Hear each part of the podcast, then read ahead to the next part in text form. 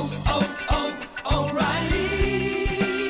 You need parts? O'Reilly Auto Parts has parts. Need them fast? We've got fast. No matter what you need, we have thousands of professional parts people doing their part to make sure you have it. Product availability. Just one part that makes O'Reilly stand apart. The professional parts people. Oh, oh,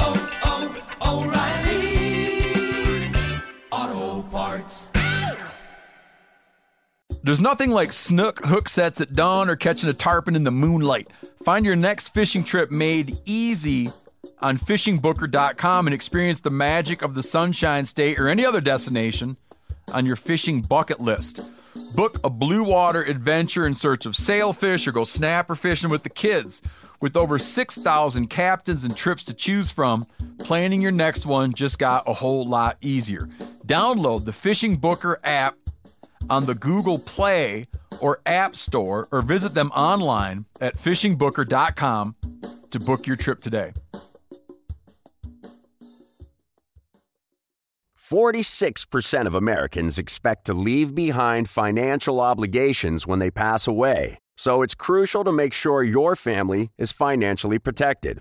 Policy Genius helps you find the right life insurance coverage by comparing options from America's top insurers with help from licensed award winning agents. Secure your financial future with Policy Genius. Head to policygenius.com to get free life insurance quotes in just a few clicks.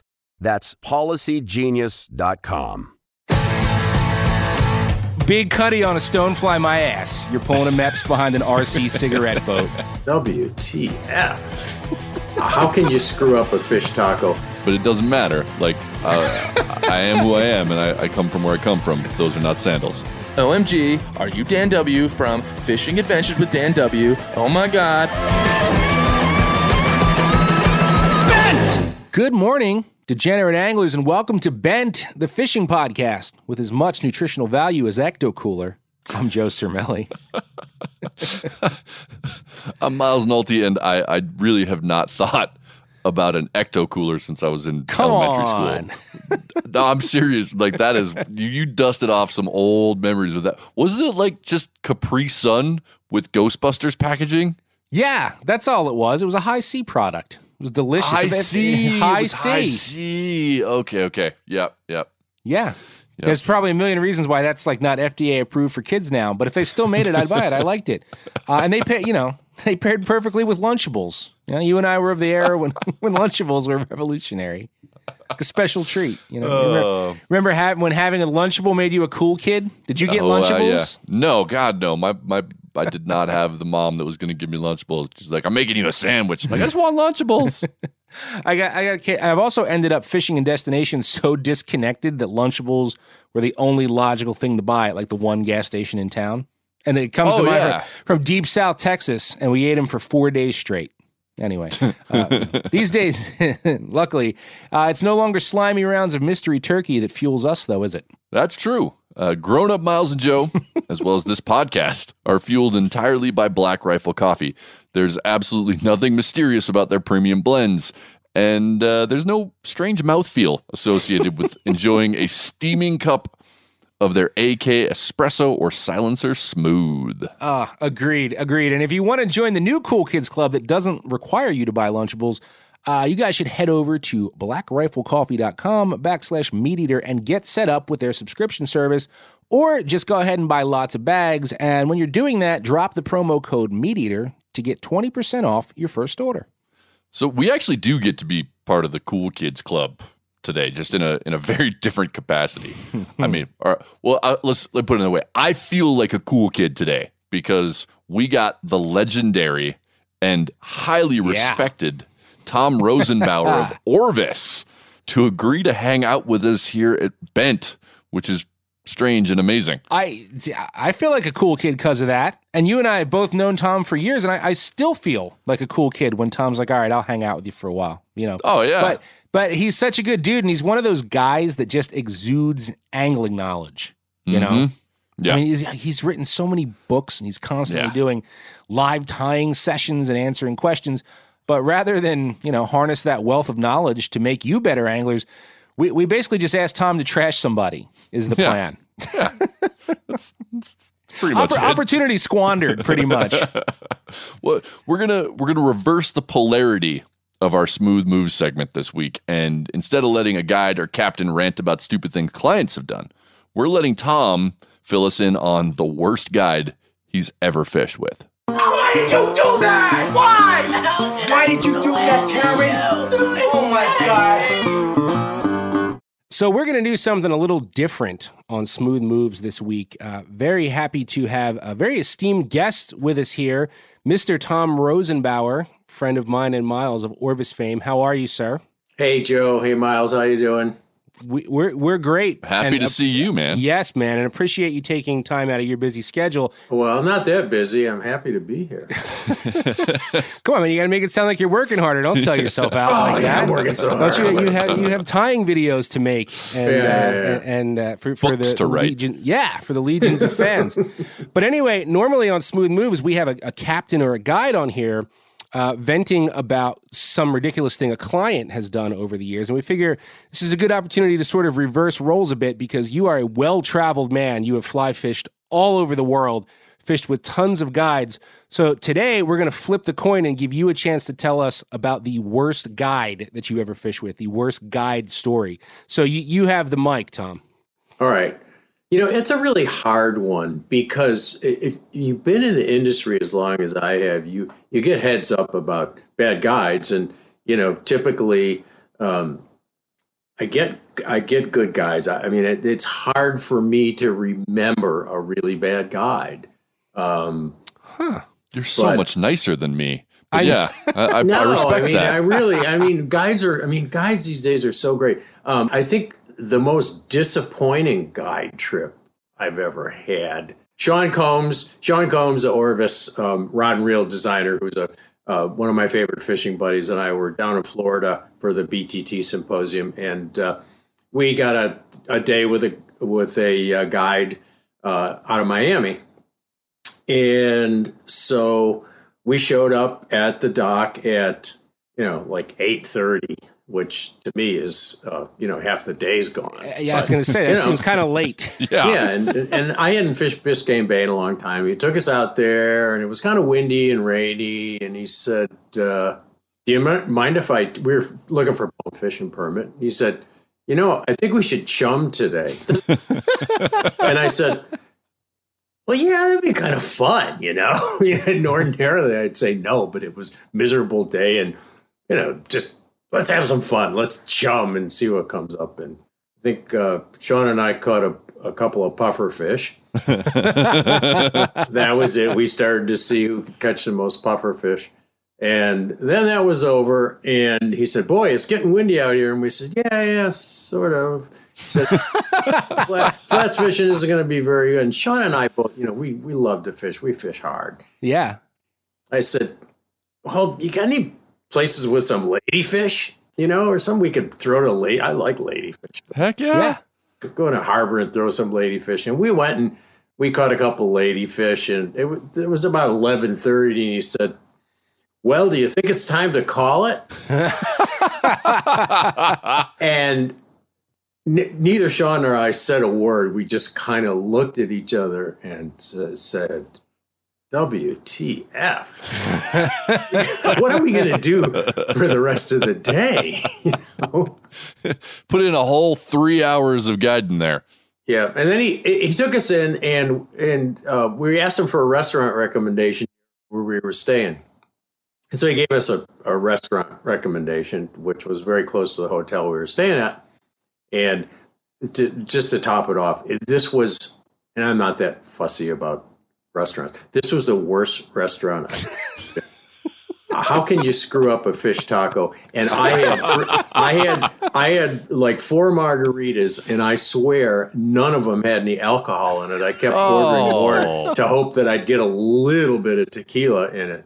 Um, yeah, so But I, I I have to ask though, did he know who you were, like who you guys were and who you were with and what you do? he was an Orvis endorsed guide. Oh, He's no longer. He's no longer an Orvis. not, any, not any of my doing, but he's no longer an guide. So I'm compelled to ask, man, when you were guiding, were you one of those dudes that was really hard line about time. Like, not that I've been on many hmm. half day trips, and even though I understand that you, you get what you pay for, it's always bothered me a little when it was like, okay, we're done. Even if the action was fire, like no matter what, you know, that dude is back to the dock by 2 p.m., not 2.15, not 2.45, 2 p.m. on the nose, you know? I mean, the length. I, I will. Here's what I'll say: the lengths of guide days, at least for me and a lot of people I know, correlate with uh, how enjoyable the clients are to be with. Fair. Let's just put it that I way. get that. Like if if if I was dealing with super obnoxious people who just you know the the, the hours felt like minutes. Yeah, yeah. We hit the ramp at 5 p.m. at the latest. it was like we're done. Uh, but you know, if I was enjoying, like if I was having a good time fishing with whomever was in my boat and we were enjoying our time together, we just fish and we got back when we got back. You know, it might be dark if the fishing was good. That that's how I always ran it. Well, and that's the way to play it. I think that's fair. You were one of the good ones, and I know a lot of that's that's what a lot of guys do, which should be motivation to not be one of the smooth moves people. Like the story Yeah. should not be about you, right? be cool to your guide. And I'm also sure, uh, unlike Tom's guide, you could also recommend a damn good bar. In fact, I know you could have. more than one. And you know who else can recommend a damn good bar? You folks at home, our dozens of listeners.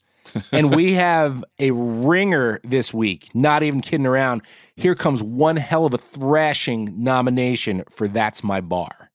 Best goddamn bartender from Timbuktu to Portland, Maine. Or Portland, Oregon, for that matter. Today's That's My Bar submission comes to us from Nick Silva. And I gotta say, Nick must have had one hell of a freshman English teacher because he seems to have learned rule number one for effective writing know your audience. Listeners to this podcast have probably picked up on the fact that both Joe and I are children of the 90s with particular soft spots for metal, punk, and hardcore bands from that era. Nick clearly picked up on that, which is why he knew that he had to send this submission for June Lake Brewing. Yeah, and I'll just jump in before you get to the description. Like this one comes with whiplash, like the kind of whiplash that a lot of us haven't had in 15, 20 years. Okay, but it, it inspired me to kick out some old jams, and now my neck hurts. So go, Yeah, go ahead. can't can't turn your head left or right anymore.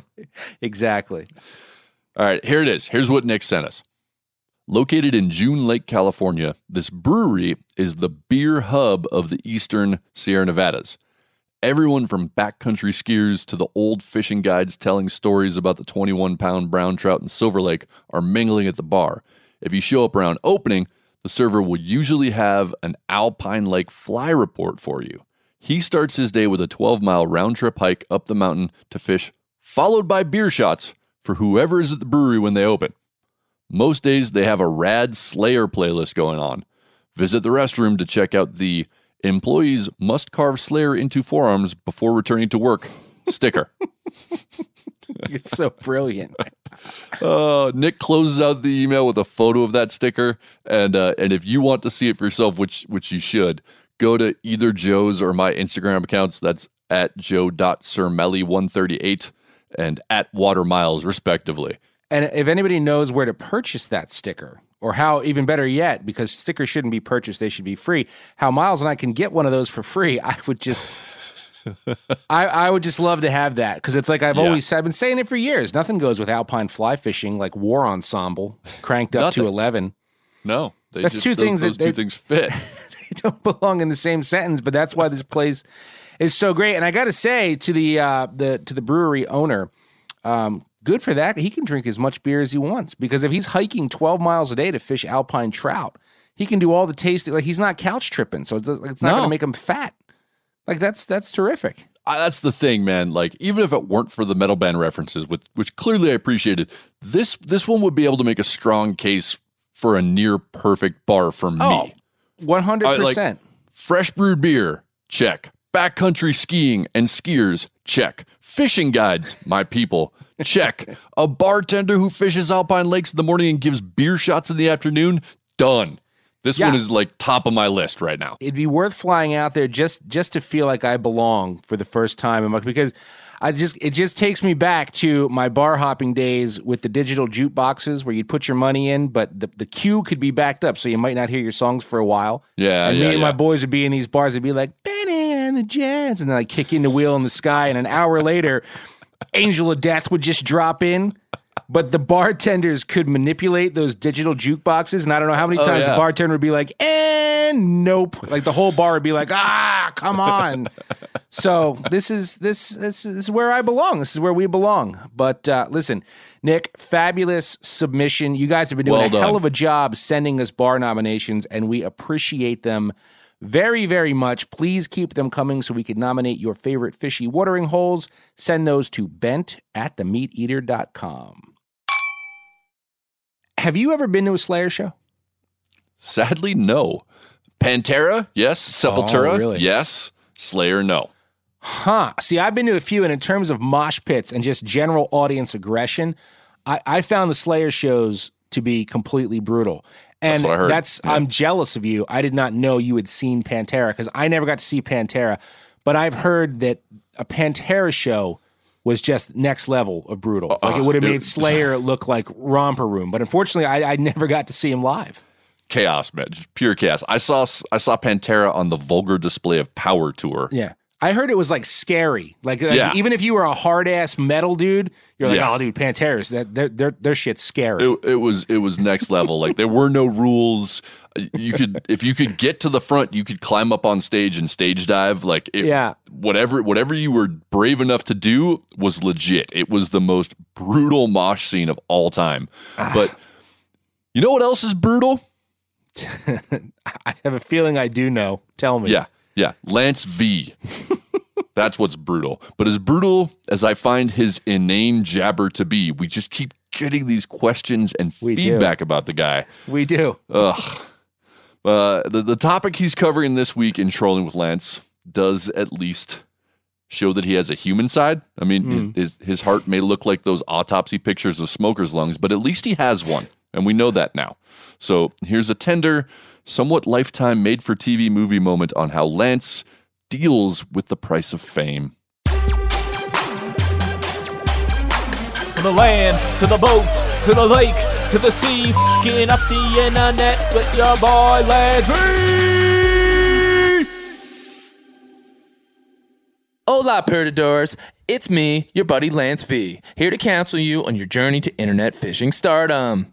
We've been getting a ton of questions from you guys, many of which made me feel so bad for you that I shot Monster Rehab out of my nose from laughing hysterically. But since I consider myself a faith healer, I shall not judge. Keep those questions coming to bent at themeateater.com. This week's question comes from Dan W., who writes That douchebag online fishing troll y'all put on was horrible. Please never do that again, though I'm wondering how he handles getting recognized on the water. As my YouTube channel is nearing 129 subscribers, this is a concern I have for myself. A terrific question, Dan. Part of being a successful internet angler is giving the impression you only fish where the common folk don't. At this point in my career, Indiana Jones couldn't figure out where the f- I fish. But I'm going to assume you're still fishing the parking lot of the same county puddle you've gone to for your entire life. So here's what to do when a fan approaches you and says, OMG, are you Dan W from Fishing Adventures with Dan W? Oh my God, I can't believe you fish here. You say, I don't really fish here. I'm just field testing a new lure or rod to decide if it's worth taking the brand on as a sponsor, and this toilet bowl happened to be on the way to the airport. Hashtag business class. Or you can go the nostalgic route and say, I used to fish here when I was a kid. We used to catch seven pound hogs left and right, but I see this place has gone to total shit. I just swung in because I have time to kill before the new Lexus I bought my mom gets delivered to her house. Hashtag word to your mother. In either case, the objective is to make the fan understand you're actually too good to be fishing this spot, thereby inferring he or she is a complete loser. I hope this was helpful, Dan, and allows you to reclaim the serenity you seek instead of constantly feeling like the guy who played the Liquid Terminator walking around Comic Con. Hashtag shoot for the moon. If you miss, you'll land among the stars. Hashtag that was terrible advice. Hashtag I can't believe we're contractually obligated to have him on the show. Hashtag let's forget that just happened and move on to fish news right now. Fish news. That escalated quickly. So I want to kick this off with a few fan shout outs. Uh, not long ago, I covered a little news piece on the famed mullet toss in Florida, where drunk people throw dead baitfish across state lines. And um, Miles and I had questions, in particular, what were the rules for for throwing, and can you say craft a slingshot or or trebuchet, perhaps? And as predicted, you find people provided the answer. Uh, Frank Williams wrote in to say you have to throw it, but you can throw it however you feel. However you feel, whatever feels right to you. Whatever that fish speaks to you and says, "Throw me like this." Exactly. And he says there's a board uh, at the, at the mullet toss demonstrating the most common ways. I could not find that, but did learn it costs 15 bucks to throw a mullet. Fifteen dollars a pop, which begs more like I could questions. do that like for free in my backyard. I was gonna, I was gonna say, which begs more questions like, what if I bring my own mullet? Feel you know like what it I mean? be a two drink minimum, like a comedy show. And then, yeah, exactly. And then, and then to follow that up, we got a note from Grant Russell in Australia. So that's now pushing like half dozen Australian fans. And he wrote, I don't want to be one of those one upsman kind of guys, but I thought I'd bring your attention to the tuna tossing event at the Tunarama Festival in Port Lincoln, Australia. Because the Aussies are just more manly than, than Yes, I said you would level it up, the Americans. Aussies. Yeah. But uh, apparently, Grant says uh, they hurl a fake tuna these days, weighing 22 pounds. Real tuna are no longer being thrown. Uh, I imagine, much to the delight of the uh, seafood buyers from Japan who have stood outside protesting the event for decades. Hundreds of signs saying, please save the tuna, parentheses, for us.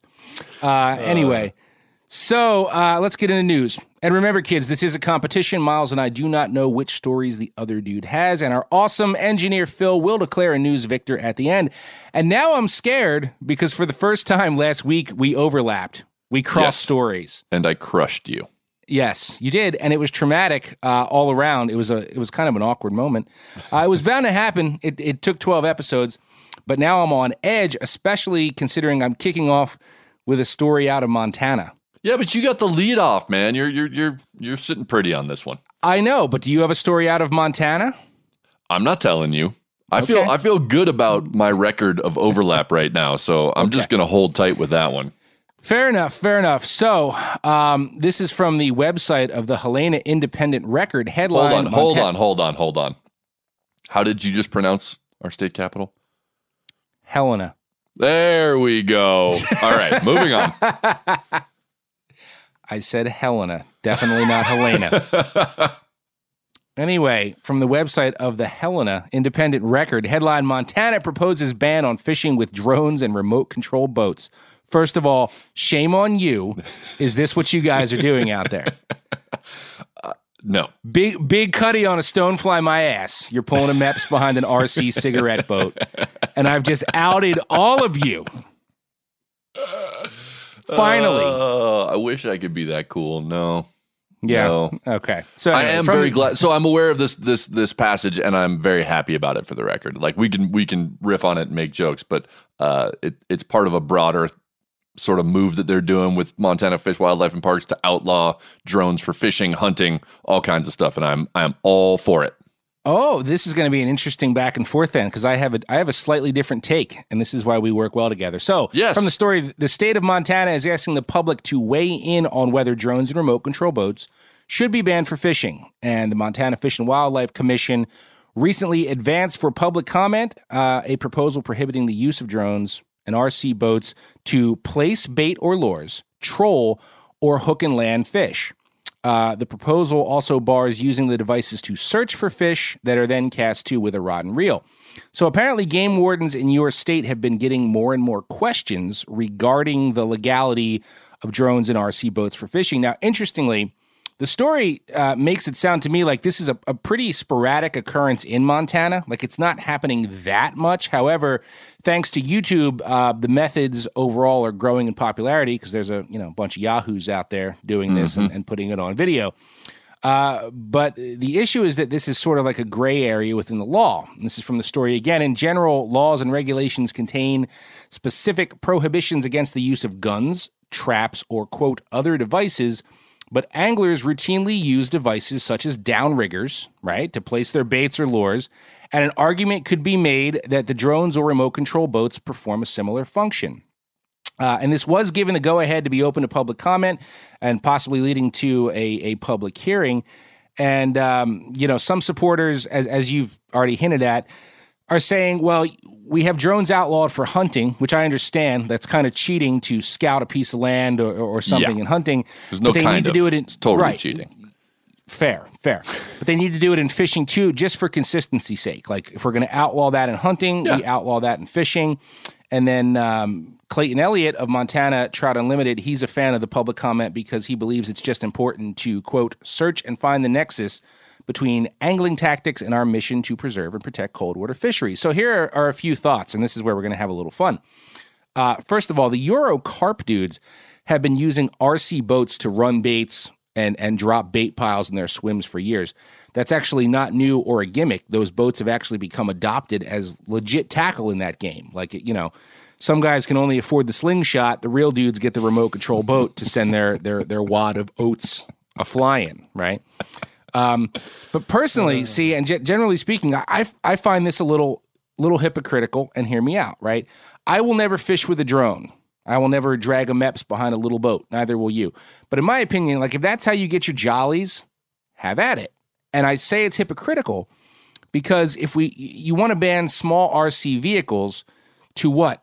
Protect fish. Meanwhile, you got 40 boats putting in at the ramp that have side scan, down scan, auto downriggers, iPilot, spot lock, and real time bottom mapping capabilities. So, point being, in my opinion, if you want to ban technology to sort of preserve fisheries, like ban that shit. We we all complain about how much harder it is to catch fish nowadays, but like we've we've already given them nowhere to hide. So for me, like it's not the dude with the Walmart boat or the Radio Shack making a YouTube video that concerns me. It's the guy who's got more tech than NASA on his Ranger. You make a compelling argument, Joe, and uh, and my response is not going to be based in logic. Uh, I'm just telling you that right now, okay. because because I can't argue with it. Like all everything you just said is, is totally straight up spot on, but I still am opposed to it. And my argument has more to do with how I like. My argument has to do with not infringing upon other people's enjoyment of the outdoors. To me, drones flying around the river or the lake are annoying as hell. Like Agreed. it has become somewhat popular on on on the trout rivers around here. Guys will be on their guided trip, you know, and the guides rowing them, and the, the guy the dudes are fishing or ladies, whomever. The anglers are fishing in the front and the back, and they have their drone programmed to follow behind them down the river so that they don't miss any of their great fishing footage. And I find it just highly annoying. So for me, you're right. It has nothing to do with like protecting the fish or conservation. It has to do with protecting my own sense of what I enjoy being outside and not wanting to hear the whirring of little blades all the time. and, and I and I see that totally, and I we are one hundred percent on the same page. It's funny because having done work where a drone is involved, it's like when the drone is doing the work for you, you're like, oh, this is sweet. But whenever you're out there and like a drone flies over you and you don't know where it comes from, I instantly want to like shoot it down with Yeah. a shotgun. Yeah, I hate I, it. I, I, I really dislike it. But and, and and you make a valid point, but is that like now you're getting into the argument of do we just ban drones? I mean, you know what I mean? Especially like uh, if you're talking about the dude with the follow me mode on the river, he's not even using that. It has nothing to do with his Nothing fishing to do. or Nothing to do fishing with fishing. It's it's it's so now it's like, do we just get rid of edification drones? later Yeah. on. I I would. I mean, on a totally personal level, I would love that, but I recognize that there are reasons why it's not all about me. So I, I'm in favor of this legislation passing. We'll see if it actually does. I don't think it's going to protect fish. The only way I could see it, and and this is a totally minor use case, and I don't think it would have any impact at all. But just I hate the idea of someone sitting in their truck, sending up a drone, running it up and down, being like, "Are the fish rising? Let me go check it out." I don't want. I don't actually want to walk or put in like the effort to go find them. That's the only thing I can think of, and I don't think it would impact the fishery at all. It's just Yeah. again purely for my own sense of moral superiority and judgment. And for the record, that dude's a chode, and I hate that guy. but uh, when you're looking at it from like a protection thing, it's like you know, it's hard to spin it into like environmental concerns too, because there's a lot worse things that can end up on the bottom of a lake, river, or ocean than a sunken drone or a toy boat. Like I don't know, outboard fuel and Yep. oil and busted Yep. off lead.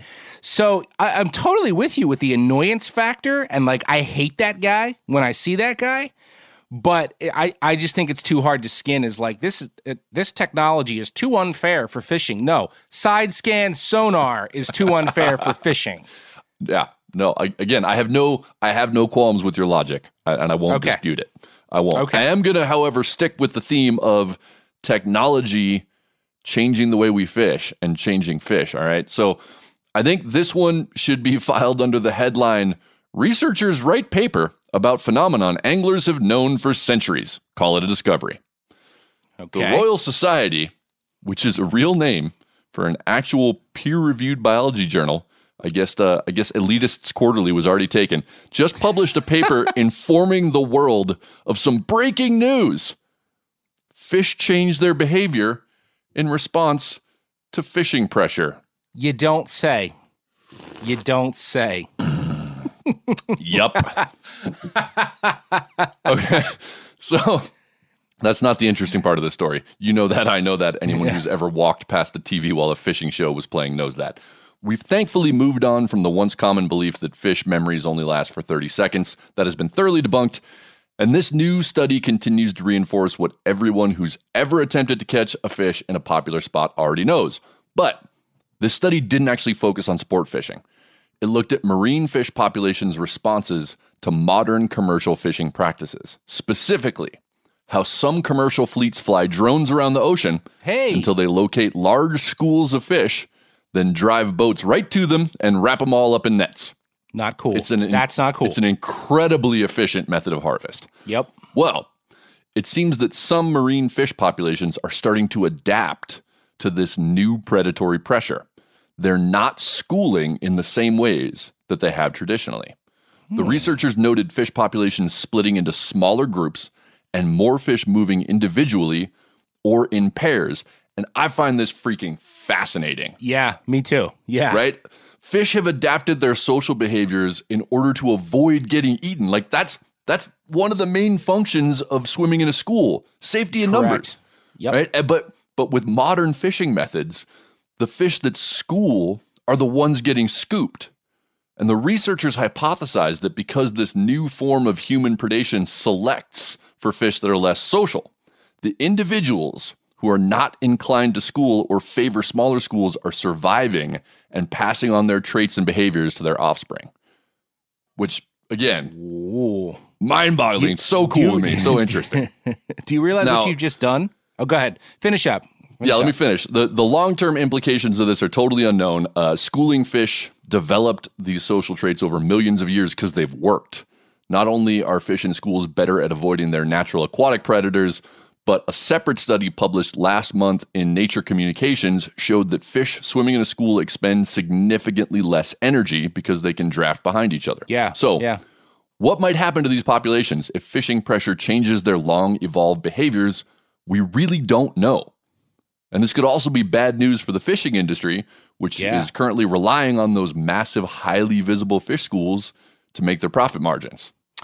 So what you've just done here is is you've given all like I'll just relate it to to striper guys like I ain't seen a blitz since 1995. Yeah. That's why. That's Yeah. why right there because they don't school up anymore. No, dude, it it is it is incredibly fascinating that we have hit the ocean so hard that we are changing schooling behavior. yeah, like we are in. uh, It's it's just Uh, like natural selection to me. I geek out on that stuff. It's it's it's amazing to watch. But seeing how human predation behaviors, which are new predation behaviors that fish have never seen before, are changing the way that fish live and act is, I don't know. I mean, it's sad, but it's also just really interesting. Well, and I think both of our stories so far, like they they tie together beautifully. Like we're talking about side scan and down scan. These guys are using drones to find fish for commercial purposes, Yep. and even that, a drone has made that job more efficient. Back in the day, like the day day, dude, the commercial fleets would hire pilots to go out Yeah. there and and fly around. But now, even that, I always took it like um, the operations that, that really had their shit dialed had the money to have their spotter planes and all that. But still, that was not everybody was doing that. Now, every commercial fleet probably has a drone guy on it, or that, that's Yeah. just such a common thing, and it's gotten so much easier to do that. It, it it all ties together, man. It's it's it's those stories sort of go hand in hand because it's it's all about like is technology both on the the recreational and commercial side making us too efficient? Are we too efficient at what we can do now? I mean, my, And, uh, my, my answer would yes. be yes, but how do you stop yes. that? Right, exactly. Yeah. Exactly. You you don't stop that. No, and that's that's the frightening thing. Yep. But um, yeah, anybody who's complaining about not seeing uh, blitzing fish of any kind, there you go. Blame the drones. All things All come back, to drones. the drones. O'Reilly Auto Parts are in the business of keeping your car on the road. O'Reilly Auto Parts offer friendly, helpful service and the parts knowledge you need for all your maintenance and repairs. If you're confused about what part you need, like what wipers are going to be the best, what replacement headlights are going to be the best, go into O'Reilly and talk to the people that work there because they're great and they're super friendly and they'll get you squared away where you walk out knowing you got the right thing. They've got thousands of parts and accessories in stock, either in store or online, so you never have to worry if you're in a jam. Do you need your windshield wipers replaced? You need a brake light fixed? You need some quick service? They'll help you find the right part or point you to the nearest local repair shop for help. The professional parts people at O'Reilly Auto Parts are your one stop shop for all things auto do it yourself, and you can find what you need in store or online. Stop by O'Reilly Auto Parts today or visit us at o'reillyauto.com slash meat eater. That's o'reillyauto.com slash meat eater. You ever get that feeling you're stuck inside staring at screens and a primal urge kicks in? You crave wide open spaces, fresh air, the chance to connect with the land? Well, maybe it's time to find your own piece of the wild, but searching for property can be a maze. That's where land.com comes in. They got millions of listings across the country, from mountain ranches to hidden fishing holes. Their search tools are like a seasoned guide helping you narrow down what you want. Land.com isn't just about buying and selling. It's about finding a place to hunt, fish, explore, or simply sit by a campfire and listen to the crickets. So head over to land.com today to turn one day into today because trust me, there's nothing quite like the feeling of standing on your own piece of earth. There's nothing like snook hook sets at dawn or catching a tarpon in the moonlight. Find your next fishing trip made easy on fishingbooker.com and experience the magic of the Sunshine State or any other destination on your fishing bucket list. Book a blue water adventure in search of sailfish or go snapper fishing with the kids. With over 6,000 captains and trips to choose from, planning your next one just got a whole lot easier. Download the Fishing Booker app on the Google Play or App Store or visit them online at fishingbooker.com to book your trip today.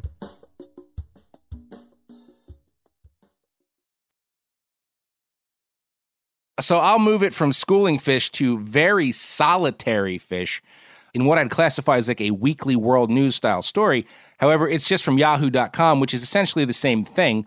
Um, headline Fisherman discovers ugly, frowning human like fish, colon, quote, it was looking at me.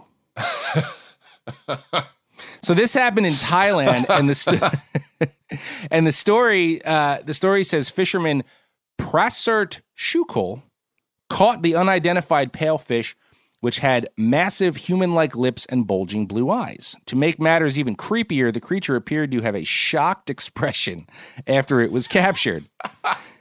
So this fish weighed 2.7 kilograms, that's six pounds in American numbers, and was 42 centimeters long, that's 17 inches in American numbers. Hmm. Shukul said it was dead by the time he had returned to shore. So I'm going to throw a shot of this up on uh, my Instagram story today, but but basically this is a squat fish that's all mouth. So picture an angler fish or a monkfish. If you know what those look like, it's similar to that. Huge mouth, small body. Now this dude caught this weird fish in a crab trap. And Homeboy says, I almost threw everything back into the water when I saw the scary fish. It was looking at me, and it had a face like an ugly, frowning human. It had big lips, but no teeth. Nobody knew what this creature was in our village, including the elders.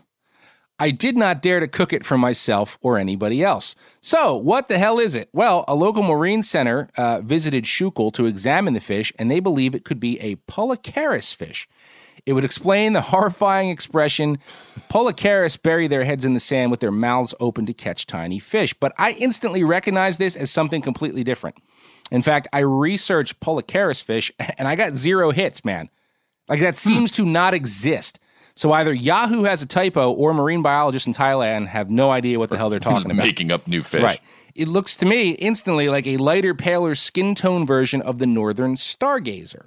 But there are many kinds of stargazers all over the world, and they make up the Uranoscopidae family. And some of them can actually get up to 40 inches long.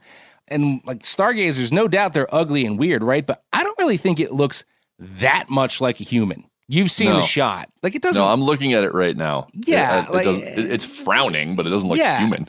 That that part's sensationalized, but catching it in a crab trap makes sense because they do spend most of their time buried in the sand or mud, and just their eyes are sticking out, so they don't move much. They don't they don't chase stuff. And I've caught uh, a handful of northern stargazers over the years, but it's rare, and it's always in the surf when you're you're just sitting on a chunk. You just have a clam or cut bait sitting out there, dead sticked, right? They don't fight. It's literally like reeling in a paper bag full of sand, but stargazers are both venomous and can give you an electric shock.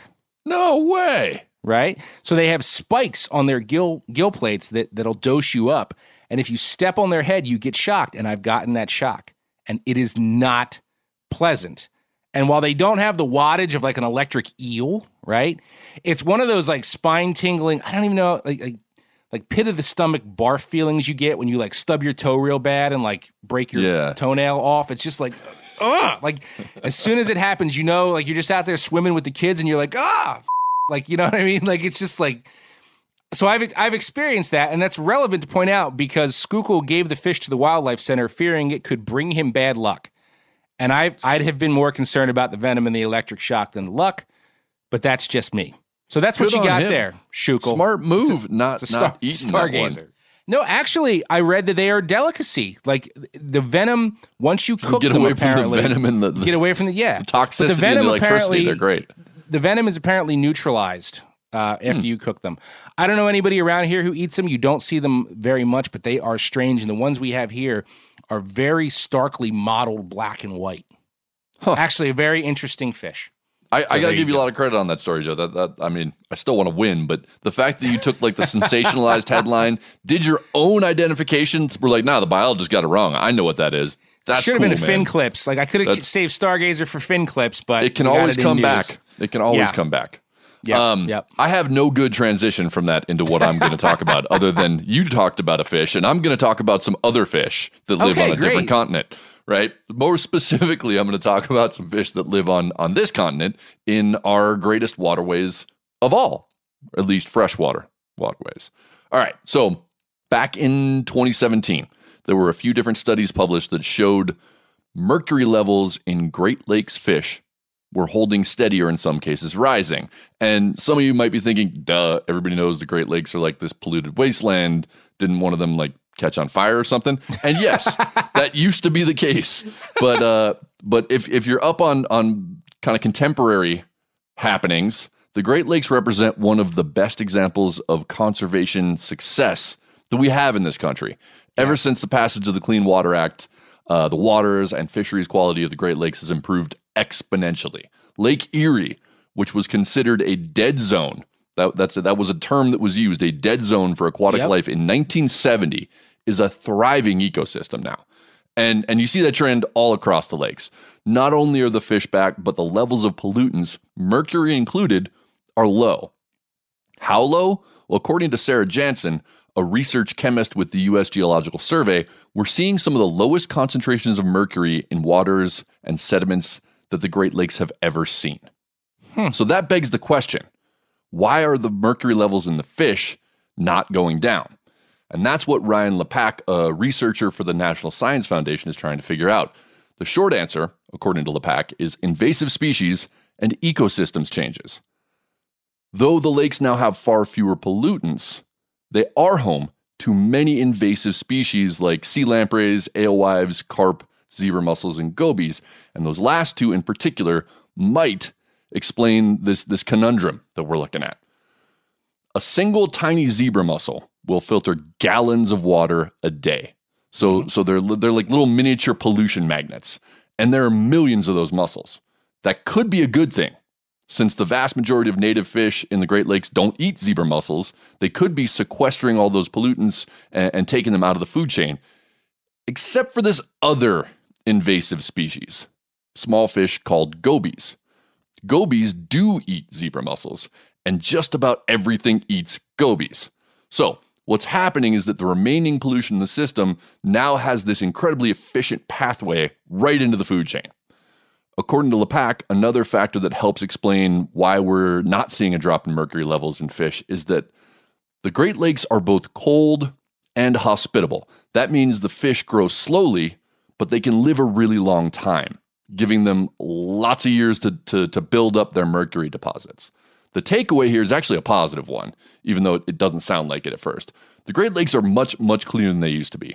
And, and while the levels of mercury are remaining steady in the fish, and that's concerning, the levels still aren't so high that you shouldn't eat any anything that lives in there, right? Like fish lower in the food chain, perch, whitefish, they have they still have relatively low levels of contaminants. Bigger fish, like lake trout, they can still be eaten safely. You just want to limit your consumption to one meal a week and, and you know, don't bring them as an appetizer to a baby shower, right? Long term, if we keep the lakes clean, the, these fish will eventually flush out too. We just haven't got there yet. Well, this, I mean, this one kind of hits home for me because I've spent a lot of time on Lake Erie in particular. I love fishing out of Buffalo Harbor, and um, I only know it as having been cleaned up. But you hear all these stories from the old timer about just what a sludge pit that lake was for so long, and this is very interesting because zebra mussels, in particular, this, is this highly invasive thing that that Yeah. nobody wants. But also, nobody can deny how much they've contributed to cleaning up Lake Erie. Yeah, exactly. Right. But I mean, and, and knowing a lot of guys that fish there, you know, it's like it's always a trade off. Like they've affected bait fish migrations, and and so it is a trade off. But um, that is fascinating because you're like, yes, so I get it. These mussels are making themselves a little concentrated mercury ball. Yeah. And the gobies, dude, when you go up there to fish, I don't care if you're lake trout fishing, smallmouth fishing, most of the time you are trying to imitate a goby. Everything eats you, gobies. You, you go up there with a brown tube, brown, little purple, little blurple, blurple Yep. tube up there. Mhm. Niagara River, Ontario, Lake Ontario, anywhere in Lake Erie, most of the time you are trying to imitate a goby.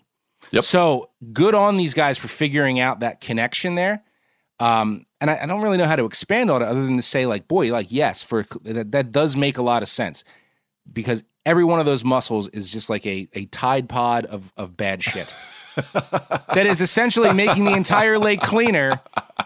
But, But I gonna- actually, most guys will tell you the gobies are a worse problem than the mussels. They'd much rather have Yeah. the mussels and get rid of the gobies. Yeah, I mean, we, I could go. There's a whole other rabbit hole I could go down with the gobies replacing other forage base and why that's an issue. I'm not. I'm not going to get into that because we just don't have time, and, and that wasn't Yep. the point of the story. But I found that one really interesting to say.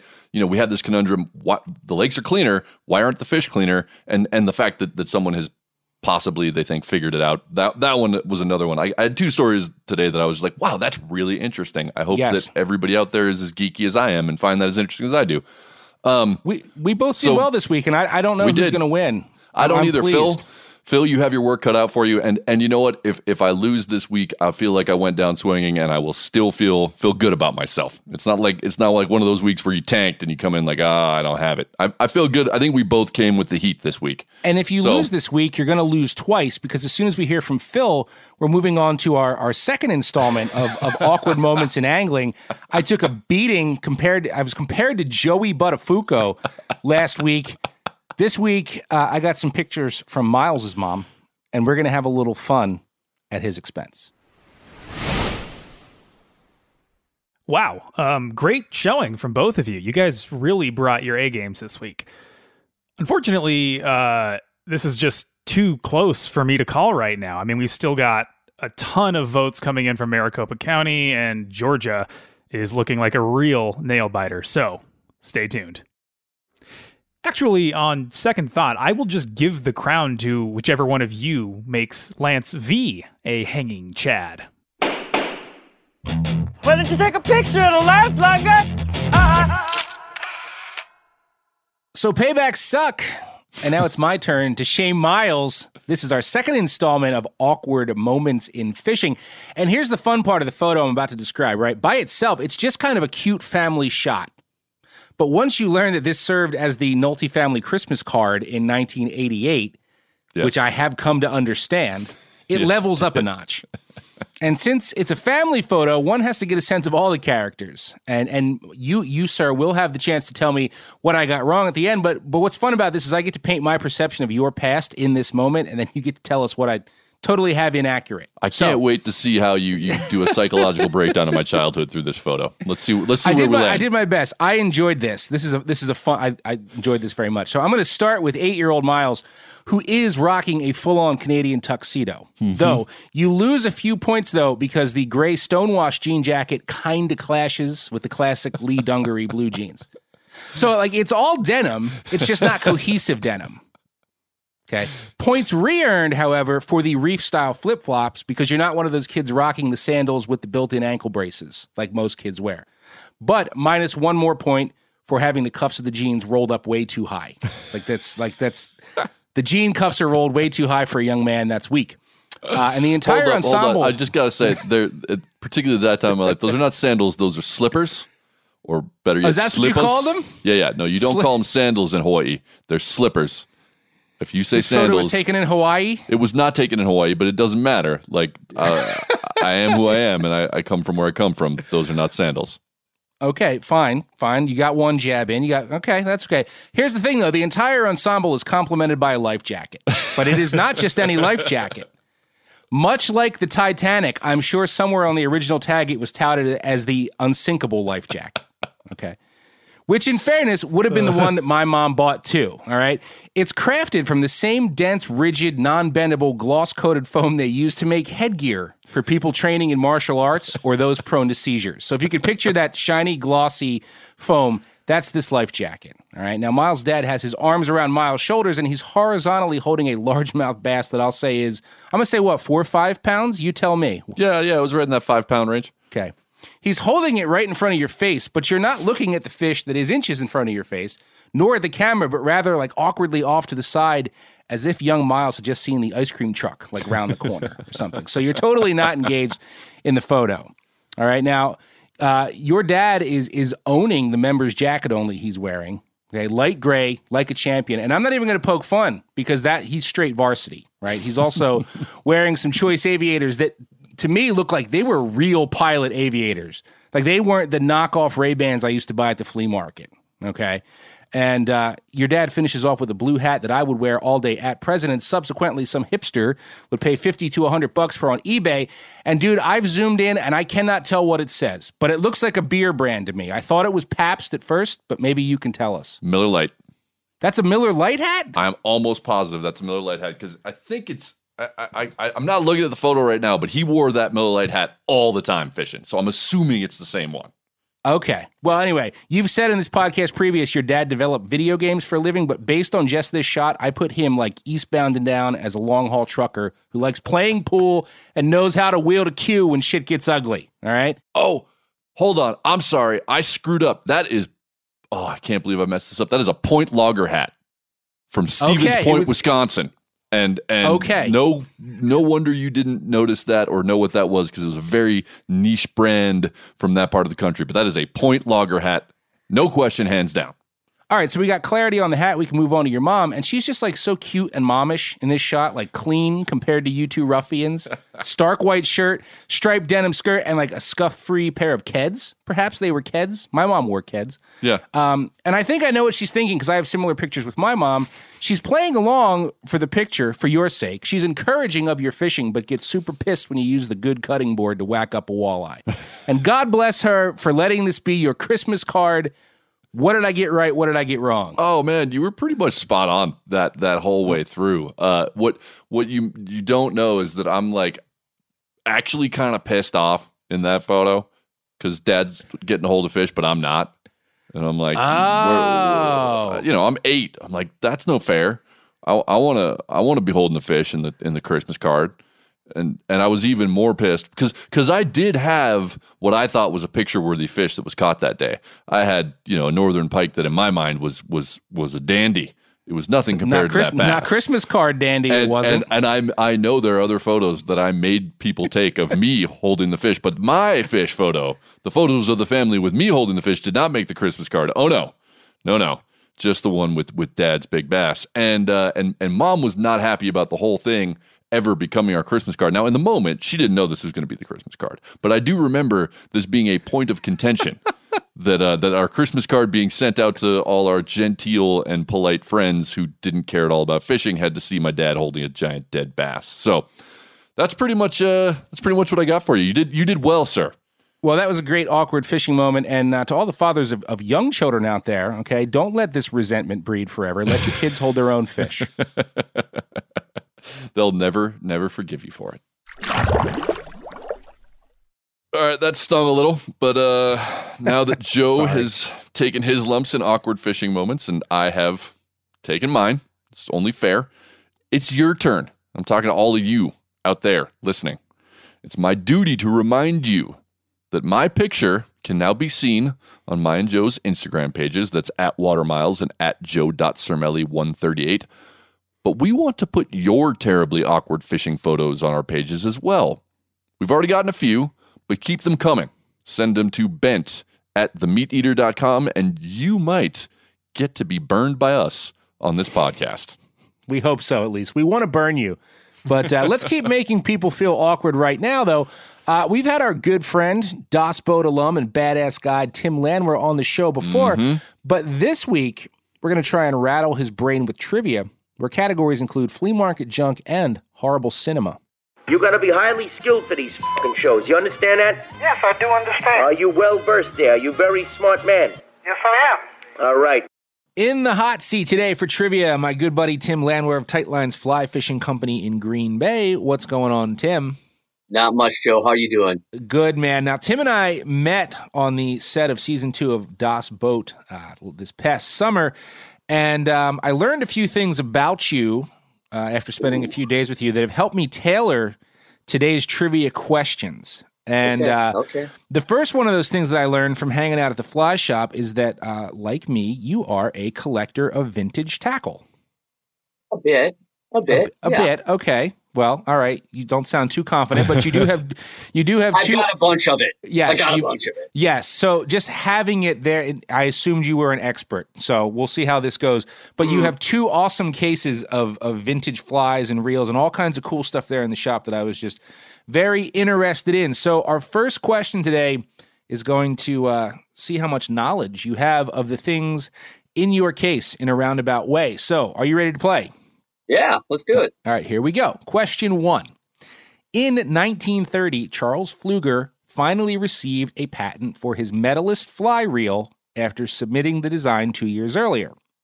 Since fly reels already existed, the granting of that patent meant that Pflueger's reel was designated as unique and different from other reels out there. So, which of the following was a key feature of the Medalist that earned Pflueger the patent?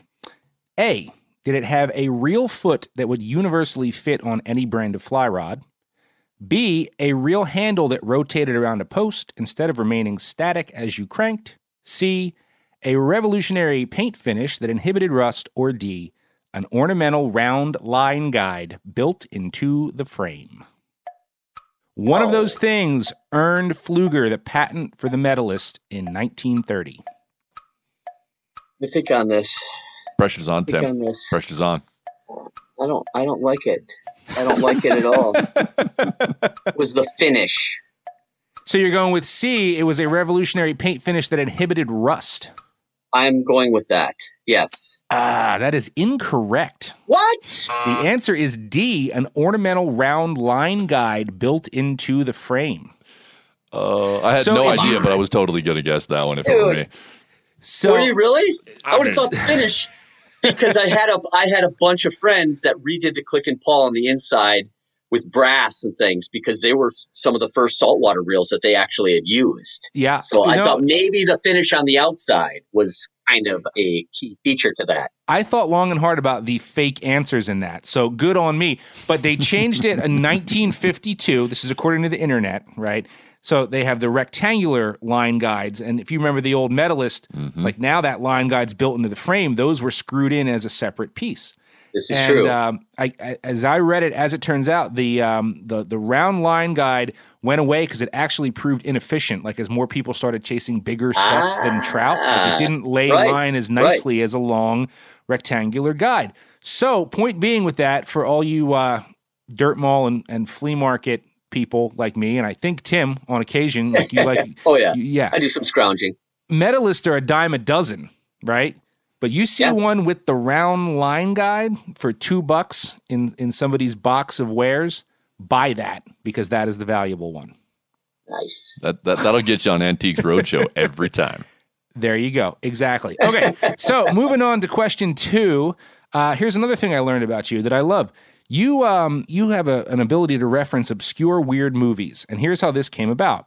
During the shoot, we were cutting up fish with the uh, Benchmade Meat Crafter boning knife that, that Meat Eater made there, and the entire crew was talking about this knife, and your contribution was, "I I I, I want the knife," and I was like, "Did he just drop a reference?" to 1986's Golden Child starring Eddie Murphy. I, I, I did.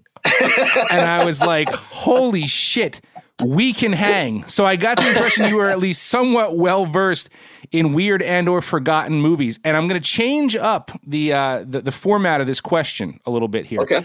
I'm going to give you a chance to answer without the multiple choice. And if you can get this without needing a list of answers, you will not Mm-hmm. only win the nothing that's already up for grabs, but I will double the nothing and toss in a one year subscription to the nothing. If That's you can hit this without needing multiple choice, I'm counting on you, man. Like I like, we're kindred spirits here. So here we go. Okay.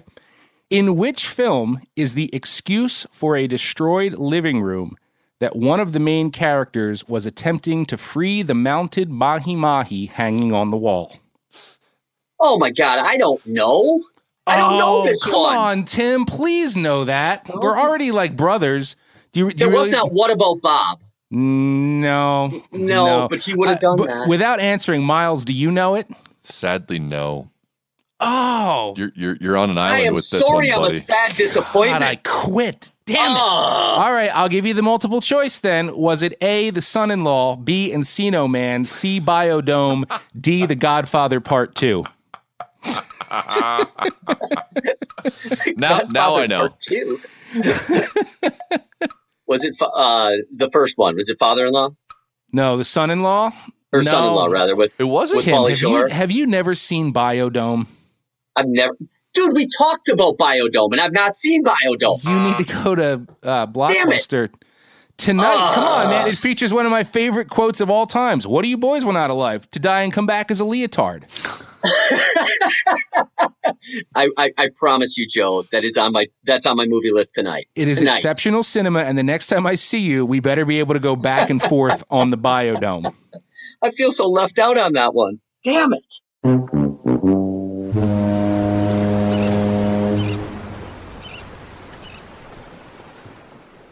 We are about out of time here on Bent, which brings us to our end of the line segment, where we run down a lure or fly or bait we think you need to know about, or just know more about, because we said so. Damn right. Yeah, it's like parenting. This week, Joe is going to try and support a claim that wiggly rubber beats wavy hair when considering criteria to determine the most versatile lure ever made. You be the judge. Fishy, fishy, fishy, fishy! Oh, that's not loud enough, Bert. Way back in 2015, I penned an article that made a fairly ballsy claim. For generations, the plain white bucktail jig has been largely hailed as the most versatile lure ever made. Matter of fact, white bucktails were once included in the ditch bag of every naval airman and rumored to be part of survival kits within other branches of the military. Now, I certainly can't take anything away from the bucktail or its versatility, but what I wrote was that there wasn't much that could challenge that versatility until 2002. That's the year that Storm gave the world the Wild Eye Swim Shad. To understand the power and the glory and the ingenuity of the Wild Eye Swim Shad, which most people just refer to as Storm Shads or Stormies, one must examine the swim bait market in 2002 and the years just prior. Okay, at that point in history, there were really only two swim bait options for consumers. You either paid a hefty price for custom swim baits mostly coming out of California, or you bought the cheap rubber ones that were pretty stiff and rigid and needed to be rigged on a jig head for proper delivery. Now, years ago, I chatted with Steve Gibson, a product engineer at Storm, and he explained that the Wild Eye sort of split the difference. They came pre rigged with an internal jig head, which meant anglers of any skill level could just tie one on and cast away. Unlike many cheaper swim baits of that era that were solid colors or two tone at best, Storm created lifelike patterns with foil inserts more akin to the custom stuff that the Cali boys were doing. But perhaps most critical was that a bag of Stormies did not break the bank. They were affordable to all. Aesthetics and cost aside, though, the Storm Shad just plain caught fish. Lots of fish. And in pretty much any type of water you wanted to throw one in. And I still genuinely remember the first pack of five inch Storm Shad I ever bought. Mullet pattern, to be exact, which is still my favorite today. And I grabbed them at the Fisherman's Supply in Point Pleasant, New Jersey before hitting a local jetty and positively crushed stripers that evening, high hopping a storm shad off the bottom in the inlet as the tide flushed out. Now, Gibson told me he truly realized the potential of the storm shad in those early days when he started getting calls about people using three inch freshwater models to tangle with massive tarpon.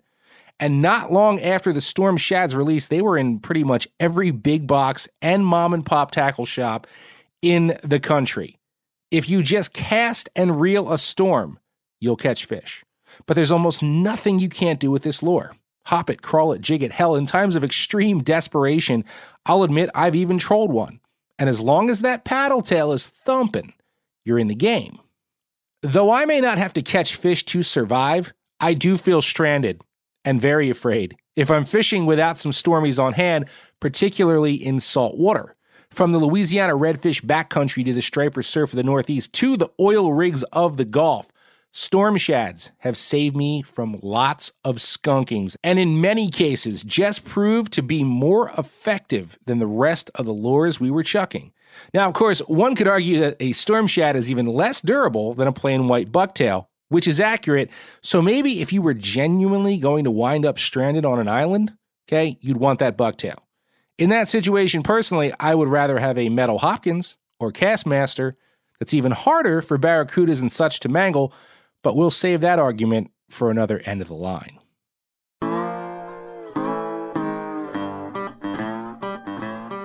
So that's it for this week. You now know where to find drinking paradise if you can tie delicate mayflies while listening to Raining Blood, how to ruin a warm Christmas greeting with a largemouth bass, and that Tom Rosenbauer, the great Tom Rosenbauer, drowns his fishing sorrows in weak margaritas. As per usual, we'd like to remind you guys to keep those bar nominations, comments, criticism, questions for Lance, awkward photos, and sale bin items coming to bent at themeateater.com. Uh, just reading, I think, just listening to that, like we just keep adding things we want. Pretty soon it'll be send your social security number, copy of your passport. I'm kidding, of course, but we do love hearing from you guys very, very much. We do, we do, and we hope you're getting out to fish this weekend, not binging Pauly Shore movies. And remember, keep only what you intend to eat, and as for the rest of it, Free mahi mahi, free mahi mahi, if you will.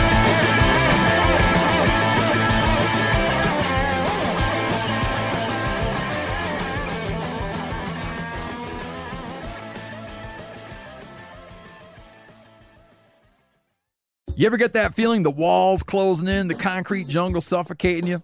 You crave some wide open spaces, the chance to connect with nature, maybe in a spot all your own. Well, head over to land.com. They've got ranches, forests, mountains, streams, you name it. Search by acreage. You can search by location. You can search by the kind of hunting and fishing you're dreaming of. Land.com. It is where the adventure begins. Hey, we're going to take a little break here and talk about interstate batteries. Now, if you're like me, enjoying the great outdoors, you need gear that is as reliable as it gets. That's why I power my adventures with interstate batteries. I use interstate batteries in my boats. I use interstate batteries in my camper. Great for your truck, too. From Alaska to Montana, they're outrageously dependable. Battery is essential. With over 150,000 dealer locations, finding one is easy. For all your vehicles, land or sea, choose Interstate. Head to interstatebatteries.com and find your power today.